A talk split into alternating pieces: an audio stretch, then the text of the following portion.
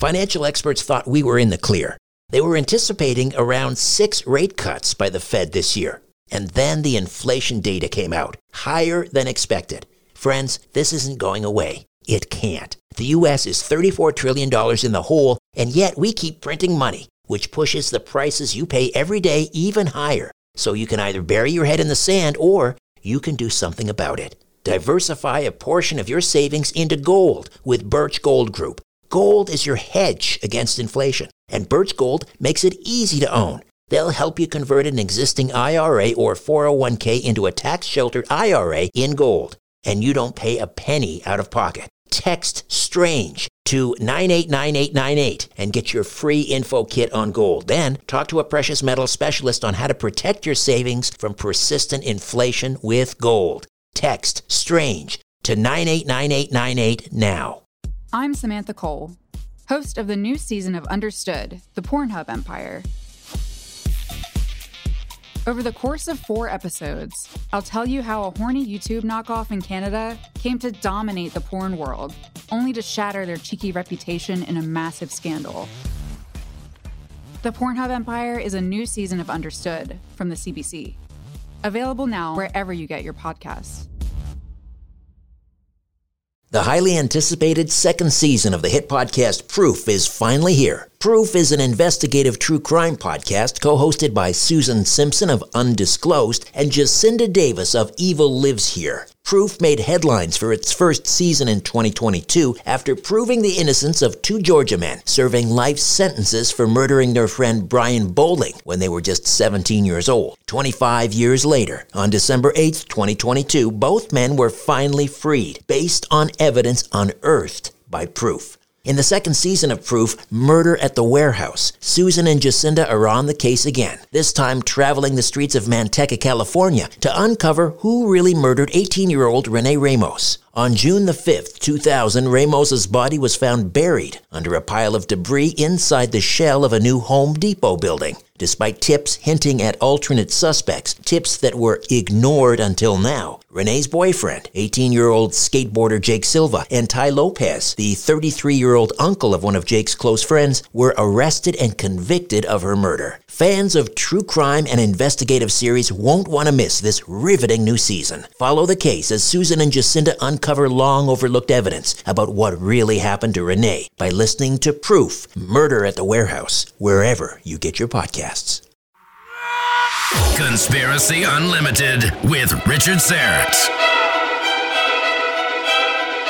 The CIA came from the Council on Foreign Relations. The United Nations came from the Council on Foreign Relations.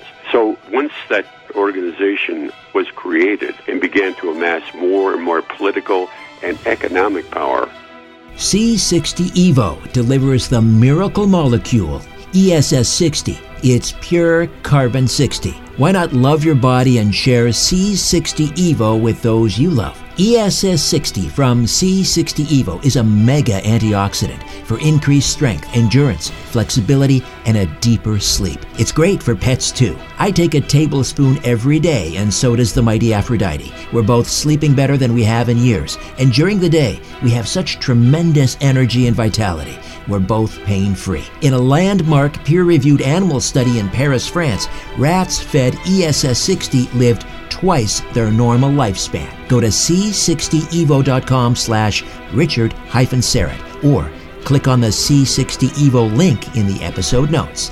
Use the code EVRS at checkout and save 10%. ESS 60 from C60 Evo. Order your miracle in a bottle today.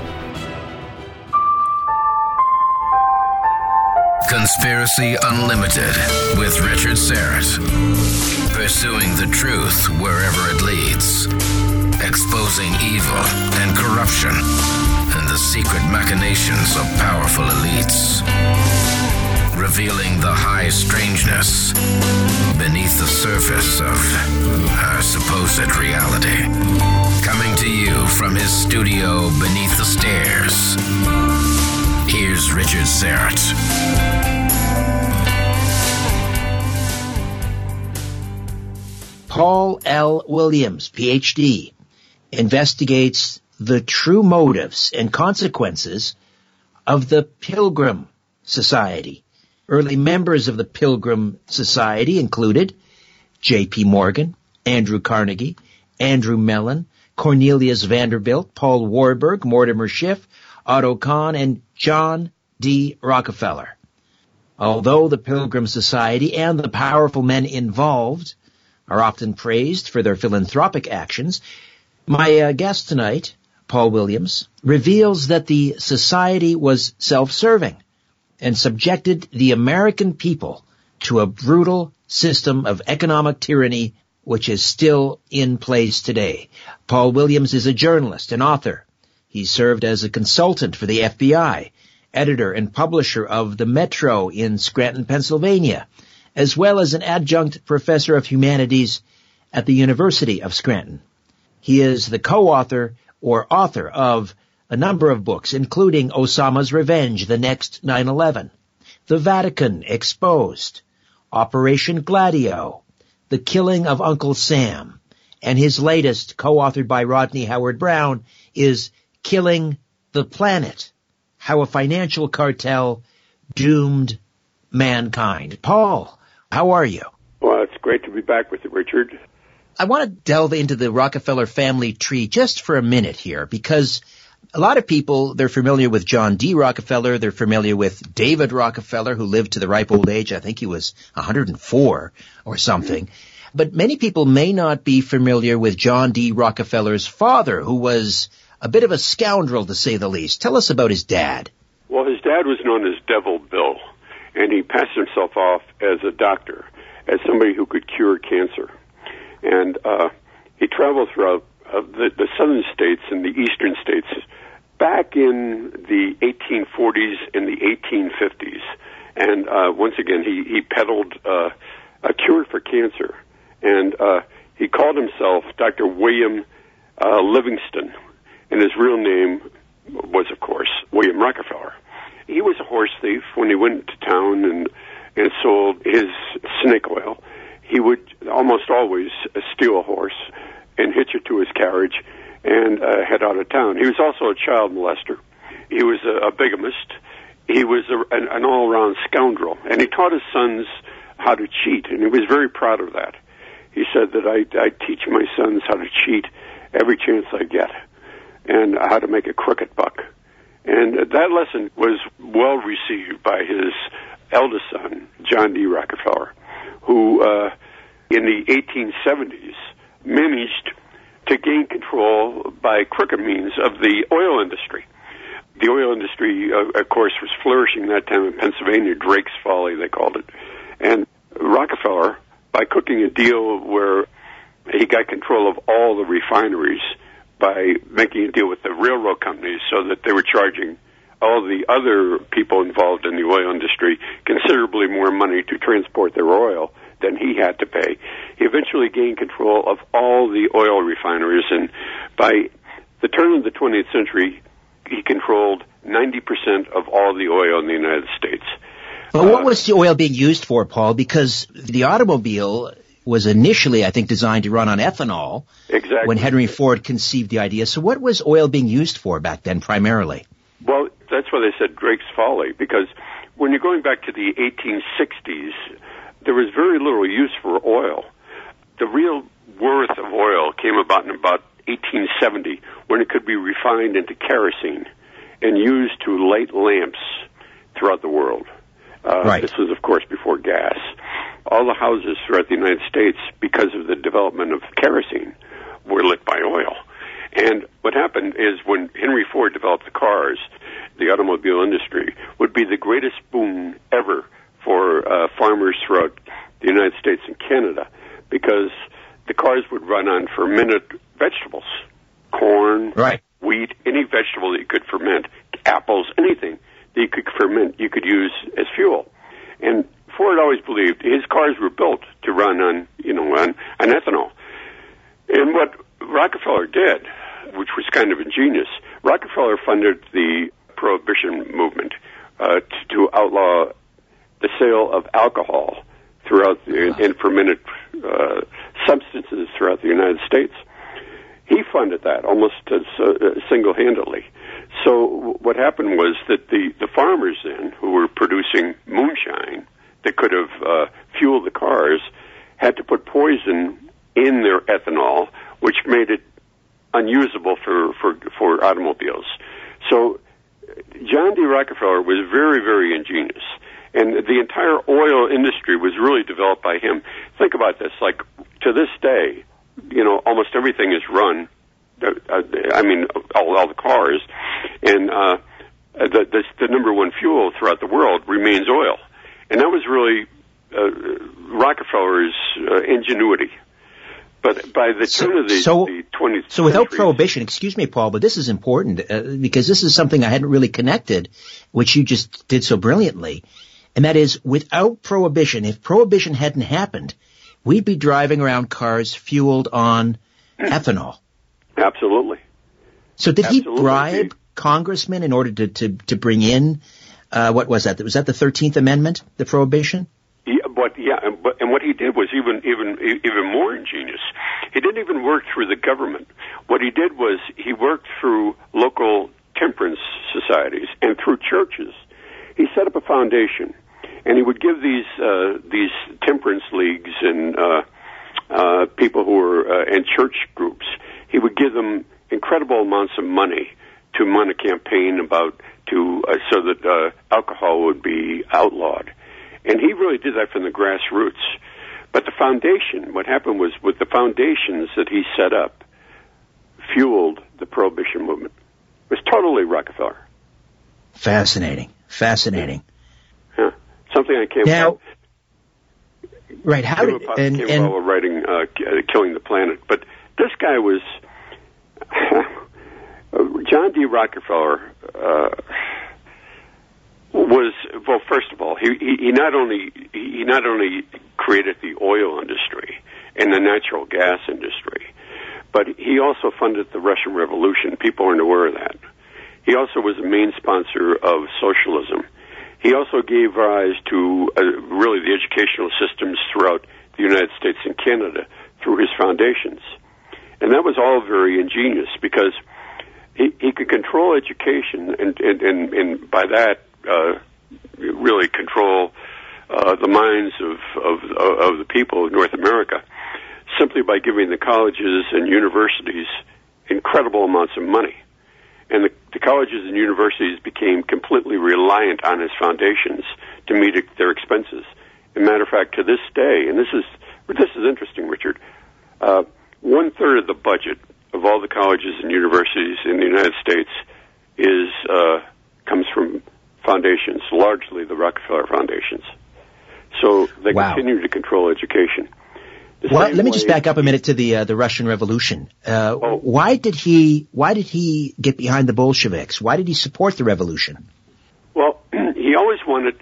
He always believed that competition was a sin, and he always wanted to be the sole provider of the, commodity that he was he was invested in, whether it be natural gas or oil or later even banking. Uh, you, see, uh, social, socialism, I, I, I mean, even communism, suited his ends because socialism, you had the, the, the complete control of industry by the government. And that's all well and good, but the government still has to get money. And if he could control the money that's being provided to the government, he could control the whole nine yards. He realized that from the beginning. Trotsky, Leon Trotsky, as a matter of fact, be, uh, before the Russian Revolution, was uh, he, he was housed in, in a property owned by Standard Oil. Aha. Uh-huh. He was trans mm-hmm. he was he, he was transported to Russia by the Rockefellers. And they also fascinating. They also after the the uh, turn of the century sponsored almost all the leading uh, uh, communist uh, propaganda uh, uh, machines throughout North America. Uh, the newspapers, the periodicals, the radio programs. Amazing. Now, Standard Oil, Teddy Roosevelt uh, decided he wanted to bust up that monopoly, mm-hmm. and uh, it didn't work though. Exactly, did it? Why did it? Why? Why well, not? You see that once, once again, you, you got a guy who's who's really you, you got this is one thing. John D. Rockefeller, from the time he was born, and the Rockefellers to this day, they're born with the pathological fear of poverty that they're going to lapse back into uh, into the state from which the the, the great great grandfather uh, uh, uh, where he lived, and uh, they, they, there's there, there's a pathological fear of once again of poverty.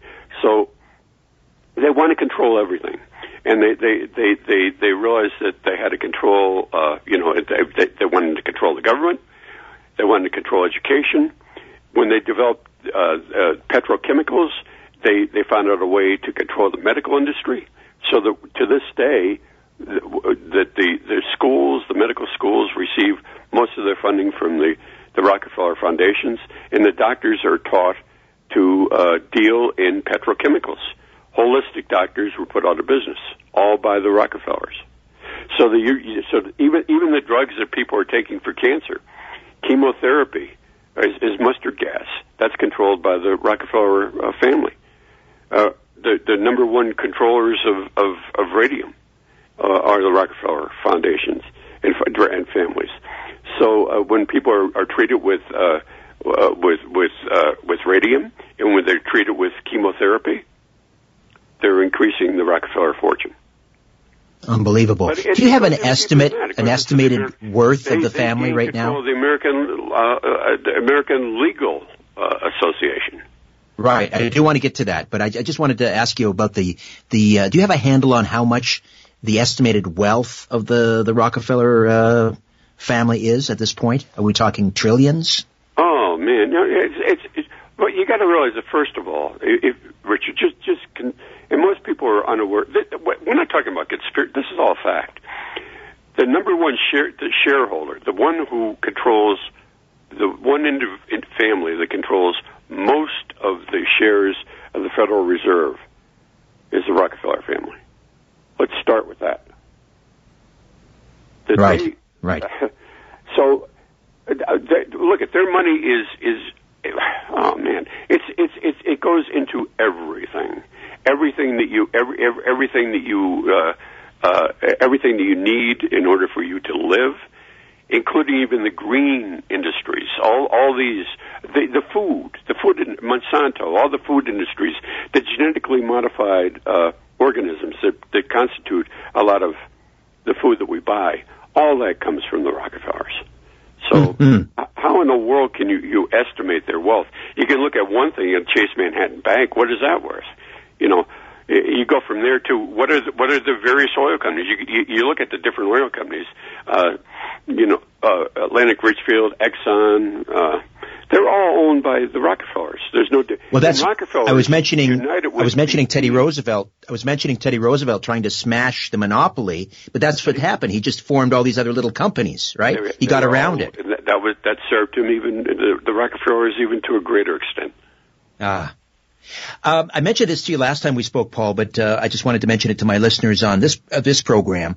You were mentioning that the, you know how the Rockefellers even get behind the green movement, and uh, up here, of course, we have uh, the oil sands uh, out in Alberta. And uh, they can't get their oil to market because they're landlocked, and we have a federal government that has not managed to build pipelines to the west coast so that we could get that oil on tanker ships and over to uh, overseas markets. So it's it's landlocked. And of course, the uh, the the oil industry in Alberta has been uh, vilified uh, by all these environmental groups uh, who who insist on keeping the oil in the ground and so forth. Well, uh, a an investigator by the name of Vivian Krause out in Alberta did some heavy heavy research, and who did she find was funding all of these environmental groups that was trying to oh, keep oh, yeah. Alberta oil in the ground, the Rockefeller Foundation. Right. Absolutely. And uh, there, there, you see that what's going to happen in the future, I believe, is that uh, the, the world's money, which is based on nothing right now, it's not based on the gold standard, it's not based on even petrodollars anymore. It's going to be based on carbon emissions. Gore was aware of that. Uh, mm. And you, you, there were different com- countries right now are dealing in, in trading uh, r- rationing coupons for carbon, so that uh, if if a, if if if a country can amass a great deal of these of these coupons, uh, that they're going to be able to to use the most energy, and the the other countries that that don't have the, the uh, that, that don't have the the, the, the rationing uh, coupons uh, we'll be relying on you know uh, on, on, on, on, on, on, on the people who hold the the the, the, the, the coupons uh, for their existence. But we're seeing right. that take place right now. Uh, that the, the, the, the future, once again, the, the, all the currency in the world will be based on carbon emissions. The Rockefellers are aware of that. So they're very heavily involved now in green energy. and they're, they're, they have they have us coming and going. Involved right now in climate change and in in, in different forms of uh, and procedures, including HAARP, uh, that can control the climate. So, uh, I mean, that's all. It's all everything that we do right now. This is what I found when I was doing the research for killing the planet.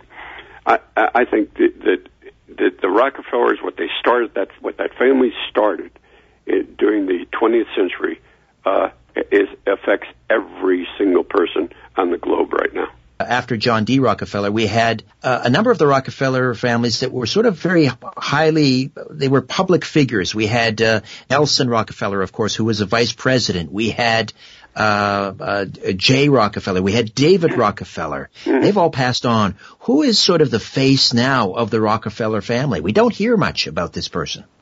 Well, I mean, there, there, there's so many different. There, you're not dealing with the fifth generation. People like Stephen Rockefeller you know, Laurance Rockefeller. I mean, Jay Rockefeller's sons, Jay Rockefeller Jr. Right. You know, uh, John D. Rockefeller the fifth.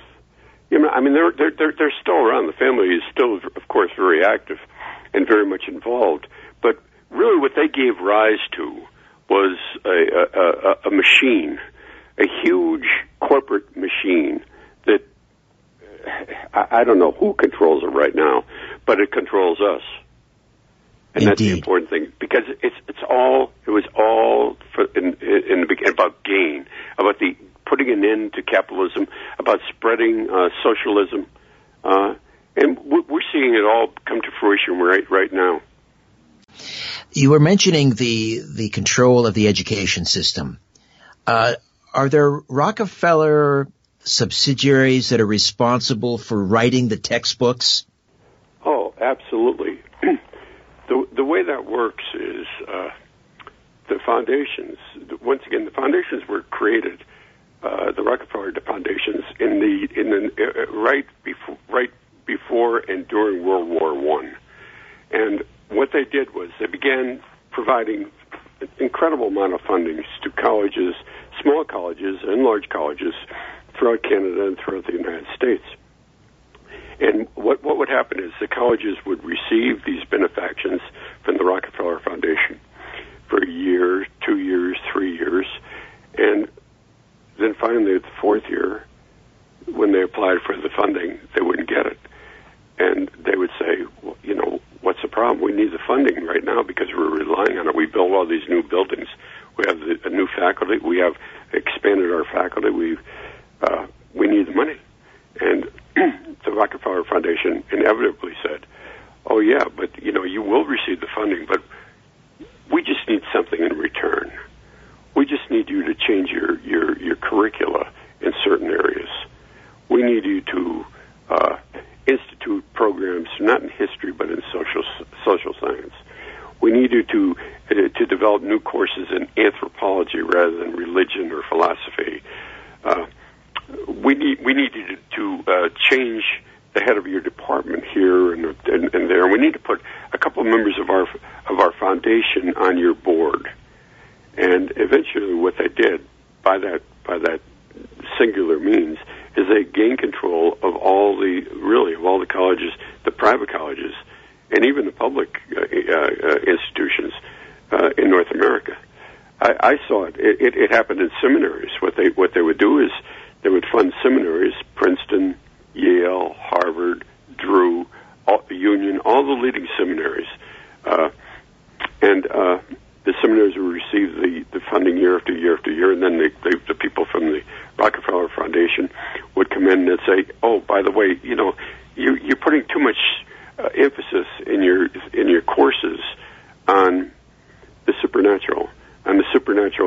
Jesus, for instance. And we would prefer if you just concentrated on the social gospel.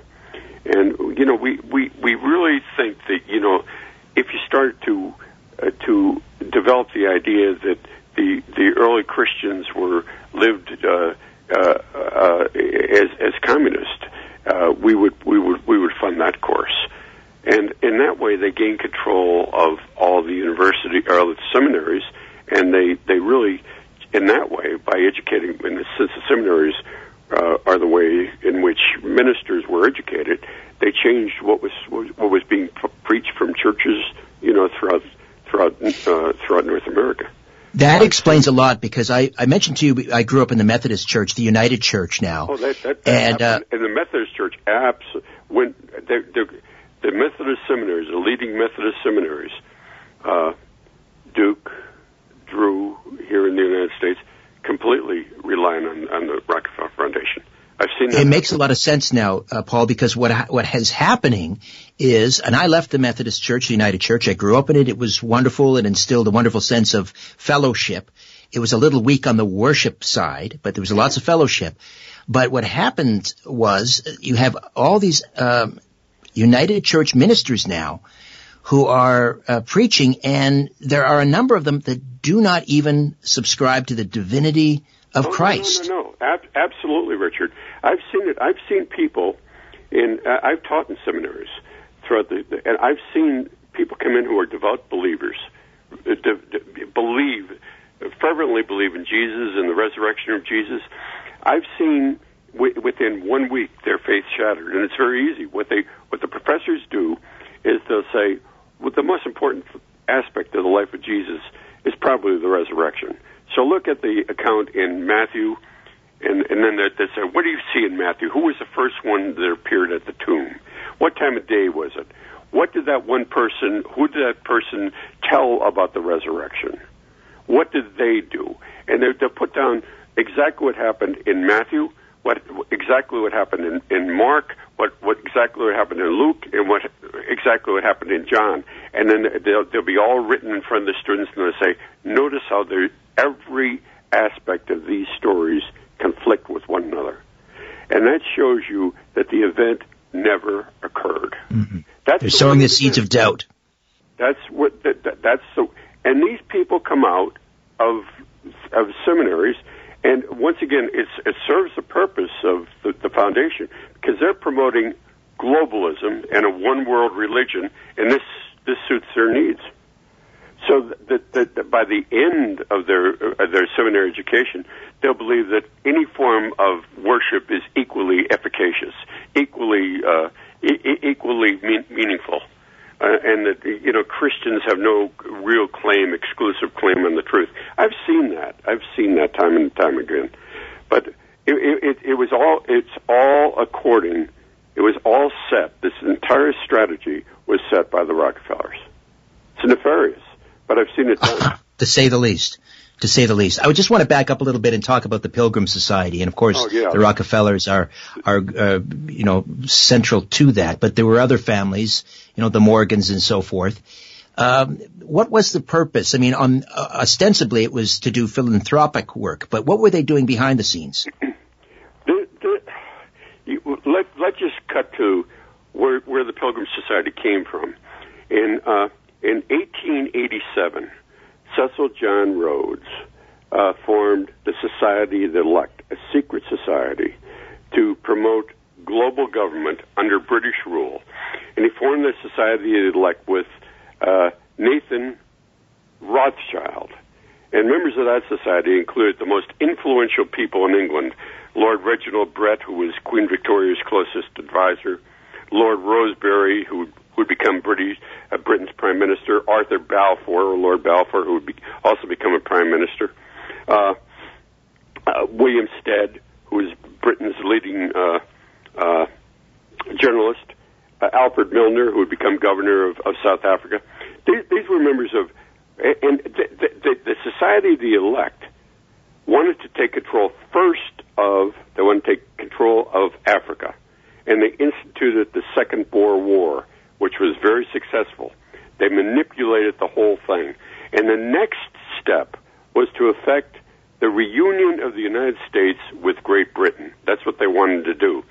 And in order to do that, they, they morphed the members of the Society of the Elect, same people that we're talking about, except that uh, Rhodes was dead. Rothschild, Nathan Rothschild, Rosebery, Brett, Balfour, Stead, Milner, all these same people formed the Pilgrim Society in London, going back in 1902. Within six months, they formed the uh, Pilgrim Society in New York that met at the Waldorf Astoria Hotel.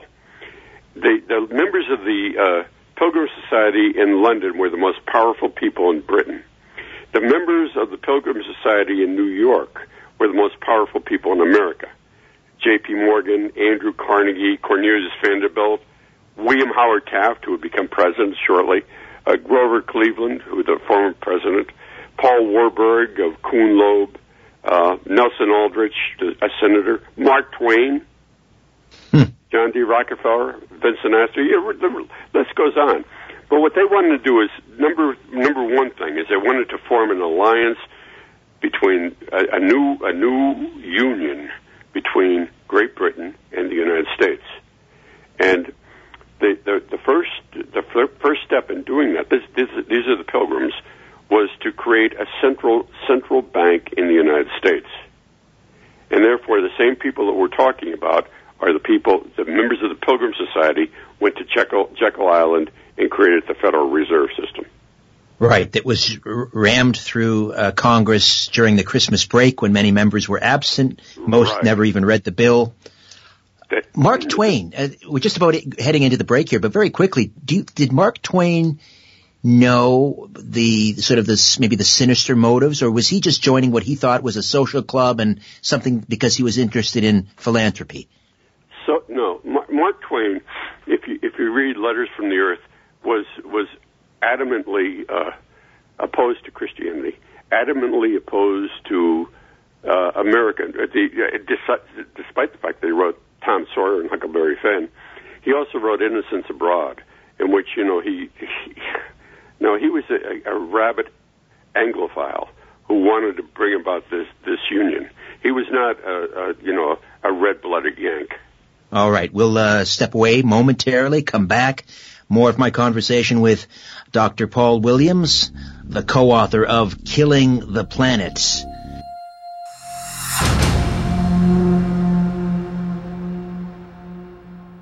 Hi there. I want to tell you about a podcast I know you're going to love. It's called The Dead Files from Travel Channel. On The Dead Files, Amy Allen and Steve DiSchiavi investigate the paranormal activity haunting real people and homes across the United States. Amy and Steve come from totally different perspectives when they investigate. Amy's a medium. She sees and speaks to dead people and uses this skill to find out why someone might be haunting a place. Steve is a retired homicide detective. He tackles the case from the other end of the spectrum and uses public records and witness accounts to piece together the history of the haunted location. On every episode, Steve and Amy investigate a different, real haunting to help the family struggling with its effects. On one episode in Falconer, New York, a family keeps waking up with scratches and bruises. They also see a shadow figure lurking around their home. They call Amy and Steve to investigate. Amy uses her strength as a medium to understand who the presence is coming from and why it's so angry. Separately, Steve finds out the history of the house from the townspeople and in public records. He finds that several people who lived in this house died, which matches Amy's findings. At the end of the episode, Steve and Amy share their findings and make a recommendation on whether it's safe to stay in the house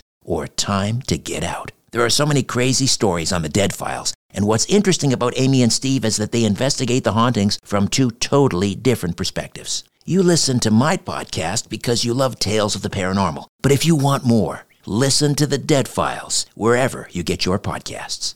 This podcast is sponsored by BetterHelp. Is there something interfering with your happiness or is preventing you from achieving your goals? BetterHelp will assess your needs and match you with your own licensed professional therapist, and you can start communicating in under 48 hours.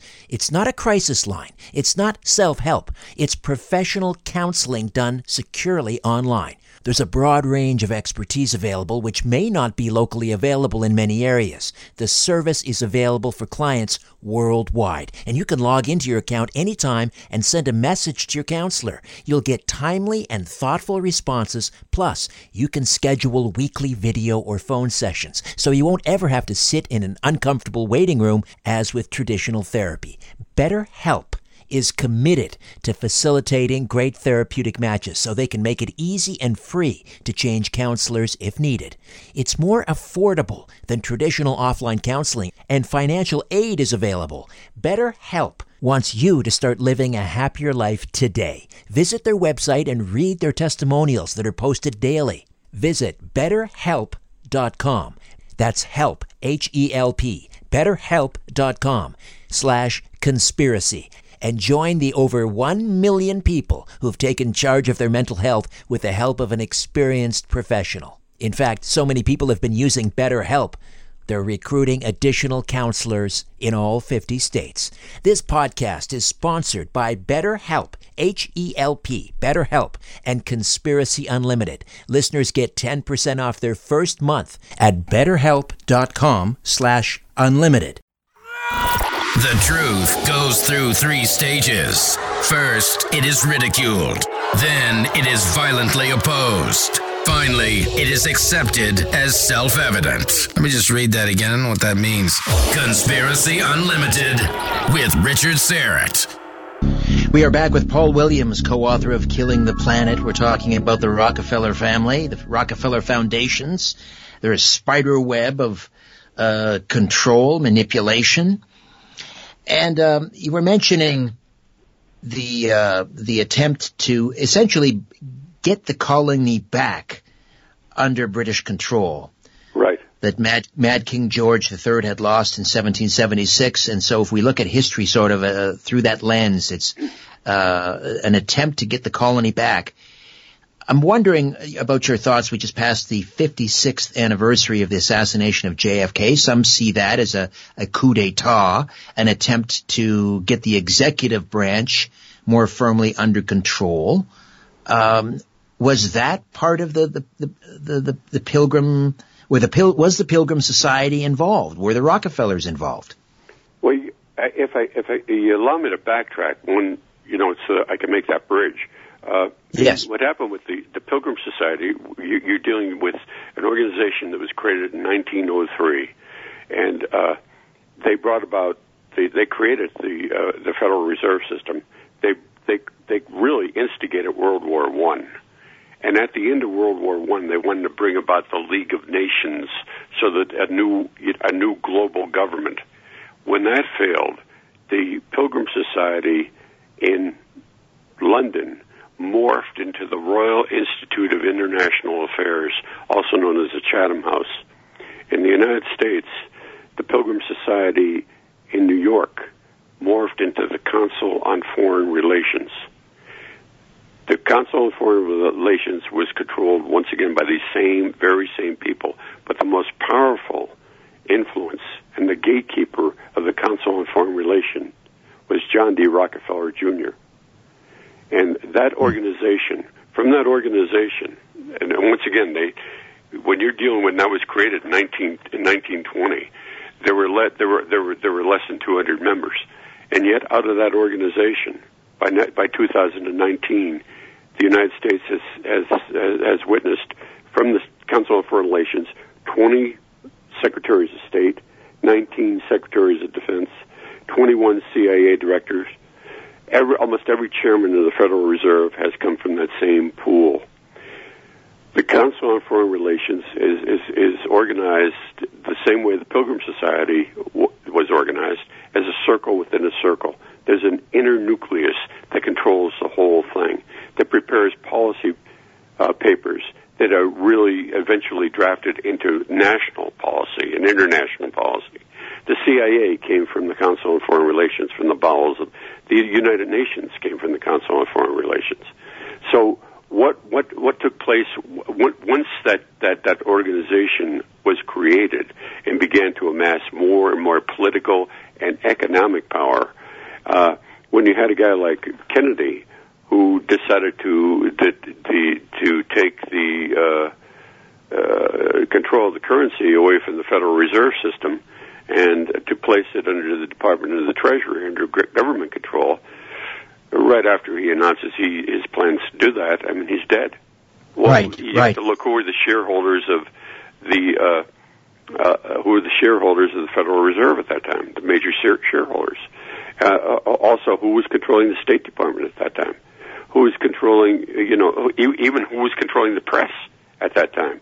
You see, if you, I was a member of the press. I wrote for the leading newspapers in the United States. And if you wanted to get, if you wanted to get the uh, inside news, Richard, you couldn't get it by you know talking to you or talking. This is in the day now. I'm 75, but as a as a journalist, as a as a as a journalist who was hired by leading news agencies, you had to go to the you had to go to the Pratt House in New York, the Council on Foreign Relations. You had to get entry in there in order to find out what was going on within the country, because the, the all the rich and powerful industrialists, bankers, businessmen, politicians all gathered there. If you didn't have entry to the Council on Foreign Relations, you didn't have a story. They controlled the press. They controlled what news was was released, uh, what was printed. Uh, the, the, the, the, the, the, the, the editors and the publishers of every leading newspaper in Canada in the United States was related to the to the Pratt House, to the Council on Foreign Relations. So you got to realize that they had that that kind of power. So when Kennedy I mean, Kennedy was I mean, com- compared with the the power that this cartel has. The power of any uh, president or any politician is m- minuscule.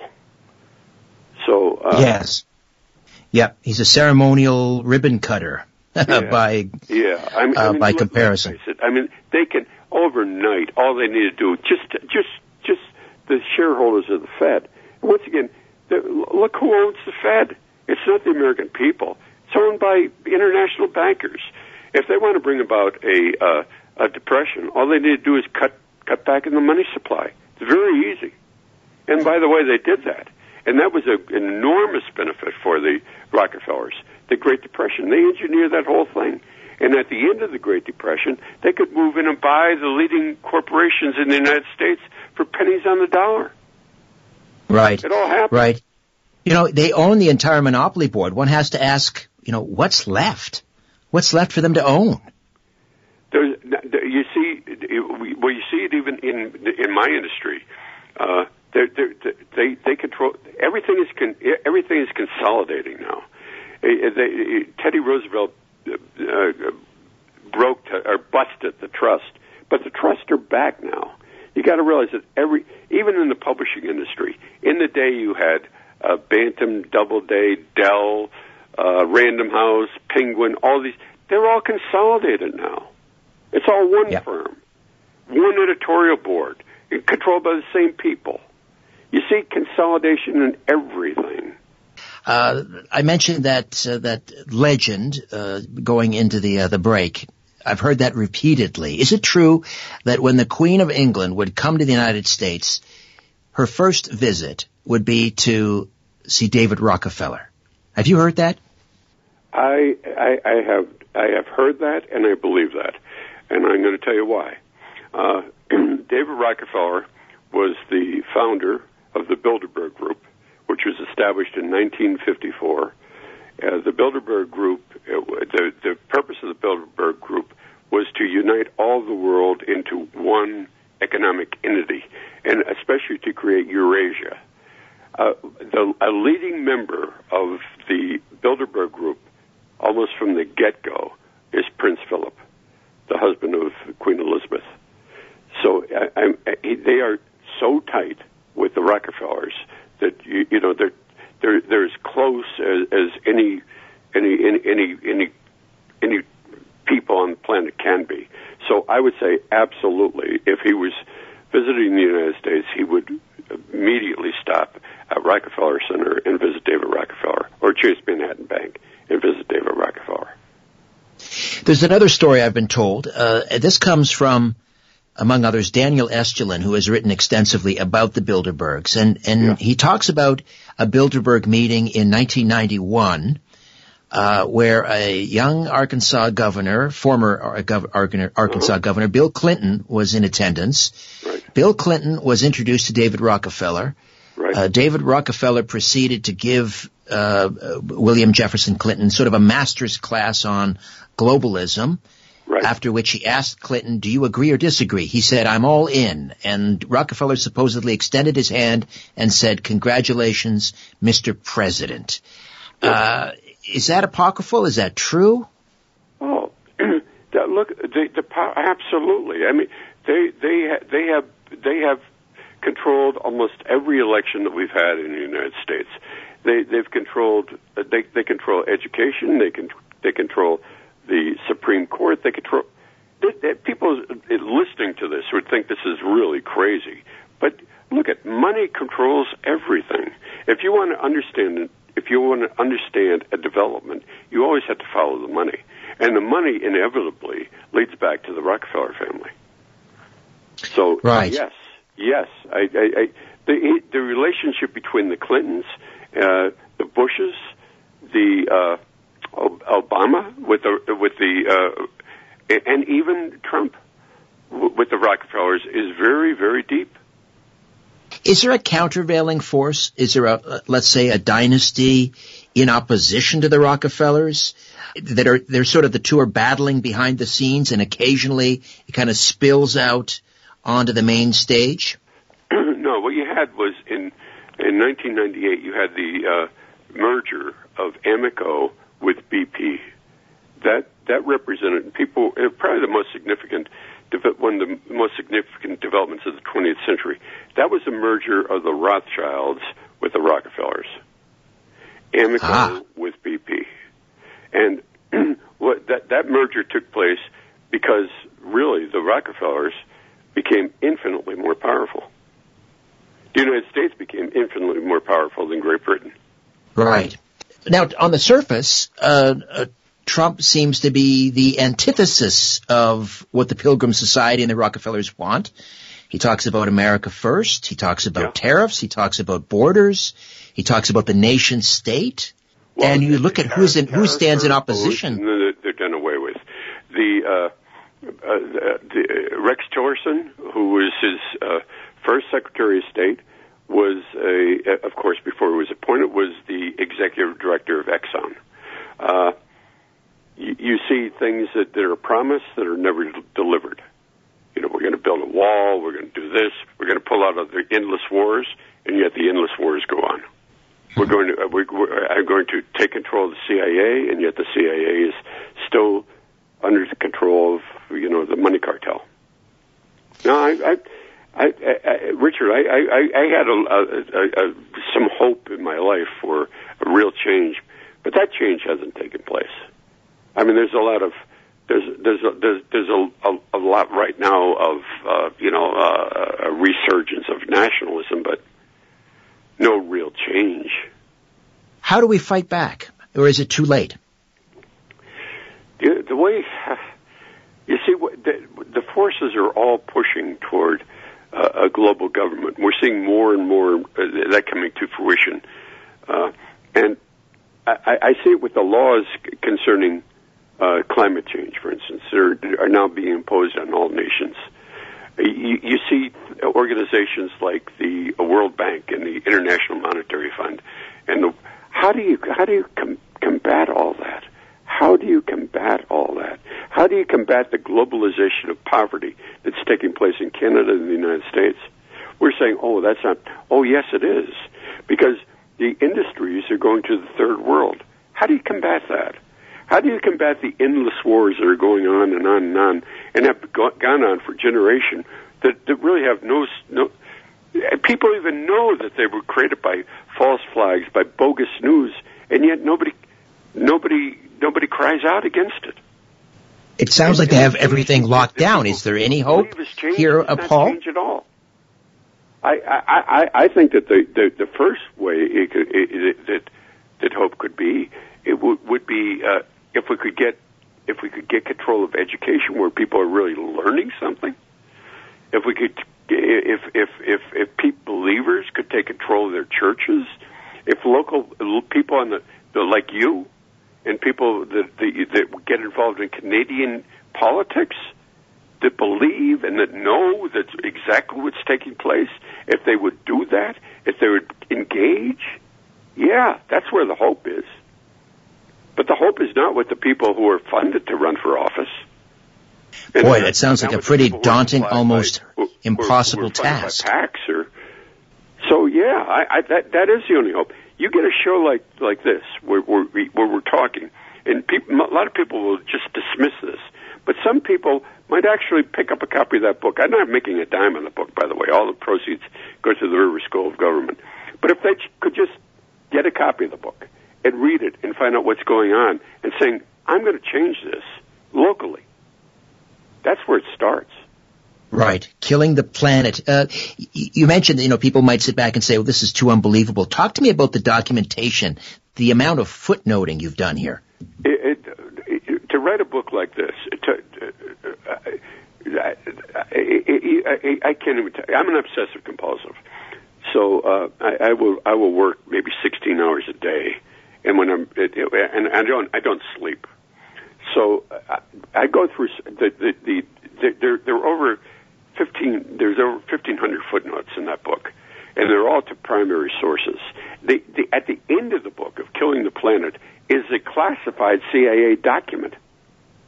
I thought I'd be arrested by now. There's a mm-hmm. classified CIA document at the end of that that that should that, that should drop the scales from anyone's eyes at the end of that book. Wow. Um, and also people need to, should understand, you know, you just can't uh, put a book out there that's just filled with innuendo and speculation. You have to have a book like that lawyered, right? Well, first of all, I mean, I've been sued. I've been sued in Canada for, I've been, and I prevailed. I was sued by a leading uh, figures in Canada. I don't know if you're aware, aware of this, Richard. I sued, sued for twelve million dollars. But McMaster, McMaster University, wasn't it? Yeah, yeah, yeah. And look, at I don't have anything. I mean, I used all my funds when they when they came after me. I said, "Hell no! I'm, I'm going to fight back," and I did, and I prevailed. And if I could do that, you know, then you know, I mean, a lot. There still is hope. But yeah, in a book like this, you have to have you have to have all the I's uh, dotted and all the T's crossed because you're going against people with a great deal of money who could crush you. Know, you have to be pre- prepared for that. So the book has to be very well documented.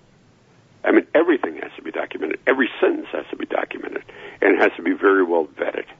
You Then you have to have and how do uh, how do folks get a hold of, of, a copy of Killing the Planet, Paul? Oh, you could get it from any book, uh, you know, major book outlet, Amazon, Barnes and Noble. What's the, the huge, the, the, huge book uh, outlet? Uh, Indigo. Indigo. Yeah, yeah, yeah, yeah. Indigo. Right. Uh, yeah, yeah. But you know, yeah, it'll be available anywhere. All right, and we've linked up to that at strangeplanet.ca. If you want to just click on the book title, I think it links up to uh, to Amazon. I leave you is how important a show like yours is. They're not. They're very few and far between. There are very few. Get, there are very few hosts who are as well educated, well informed as you are.